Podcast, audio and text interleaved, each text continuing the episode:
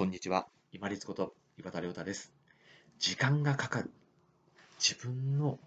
志の向き、思考や好み、思考についてです。もう最近では、もう児童期、学童期から自分の好きなこと、興味を持ったことをしましょう、探しましょう、なんてお話が出てきます。まあ確かにですね、自分がやっぱり好きなこととか興味があることがやっぱり続いていくので、続いていくから得意なことになるっていうのは確かなんですけども、正直ですね、そんな幼い時から自分が何が好きで、自分の志、人生の目的がこういう目的だから、こういうことを続けるんだ、なんてのは、最初から見つけることは難しいです。なので、私がよく、まあ、カウンセリングであったり、もしくは、まあ、教育保育のお話をするとき、保護者の方とお話をしていくときによくお伝えをするのが、まあ、二刀流、三刀流というのはもう当たり前で、いろんなことに手を出していってほしいんですね。そうじゃないと、自分が何が得意か、で何が好きかなんて、すぐ分かるわけないじゃないですか。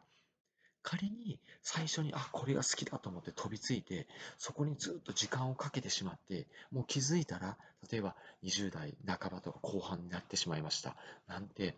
ものすごくもったいないんですよ。だから、最初はこれが好きだった。でも次はこれが気になるとかっていうのを、どんどんこう、幅を広げながら、あ、自分はこれが合うかもしれないな。これがちょっと面白いかもしれない。ここちょっと深掘りしてみたいな。でも、あ、ちょっと違うな。じゃあ次はこっちかなって。どんどんつまみ食いしていきましょうよ。そうじゃないと、自分がどれが好きか、自分のその人生の目的、志の向きがどうかなんてすぐに分かったら逆に全然面白くないです。時間をかけながらゆっくり自分の好みであるとか志の向きっていうのを極めて把握していきましょう。そのためには二刀流、三刀流というのは当たり前です。で特にその児童期、学童期において二刀流、三刀流をしていこうっていうお話をすると、じゃあ教室に通ってみたいなお話がすぐ出てきますけれども、そうじゃなくてもいいと思うんですよ。例えばスポーツであれば、お父さんお母さんと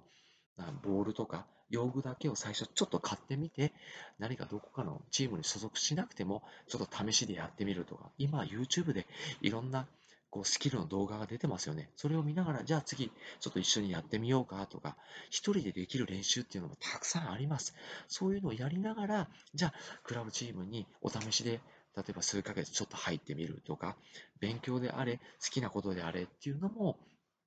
例えば学生時代の就職活動期にいきなり仕事で自分が何が好きで得意かなんて分かるわけないんですよ。だからこそ就職活動の時に時間をじっくりかけていろんな会社いろんな業種いろんな職種をどんどん見ていくんですよ。そしてあこれもできそうかなちょっと面白そうだなっていうものに関してはそこを深掘りしていろんな業その同じような会社を攻めていくとかですね。そういう意味も含めてやっぱり学生の時に、まあ、アルバイトなりインターンシップを時間をかけてやっていくっていうのも大事になってくると思います。そして人生長い時間をかけながら本当に最後振り返った時にあいろいろなものがこう点が線でつながってくるのであんまりこれが好きだって言ってそれにはまり込んで絞らずに浮気二刀流、三刀流っていうのは良しとしながら、時間をかけながら自分の好きなこと、そして志の向き、思考っていうのを自分、把握していきましょう。そして深めていきましょうね。何でも時間がかかります。自分の志の向き、向き不向き、そして好きなことっていうのも把握するのにも時間がかかります。もし仮に私、まあ、ような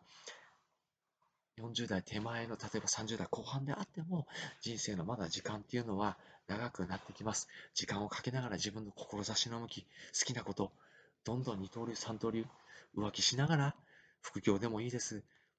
どんどん手を広げながら極めていきましょう。本日もご清聴いただきましてありがとうございました。皆様にとって一日良い日となりますように。これにて失礼いたします。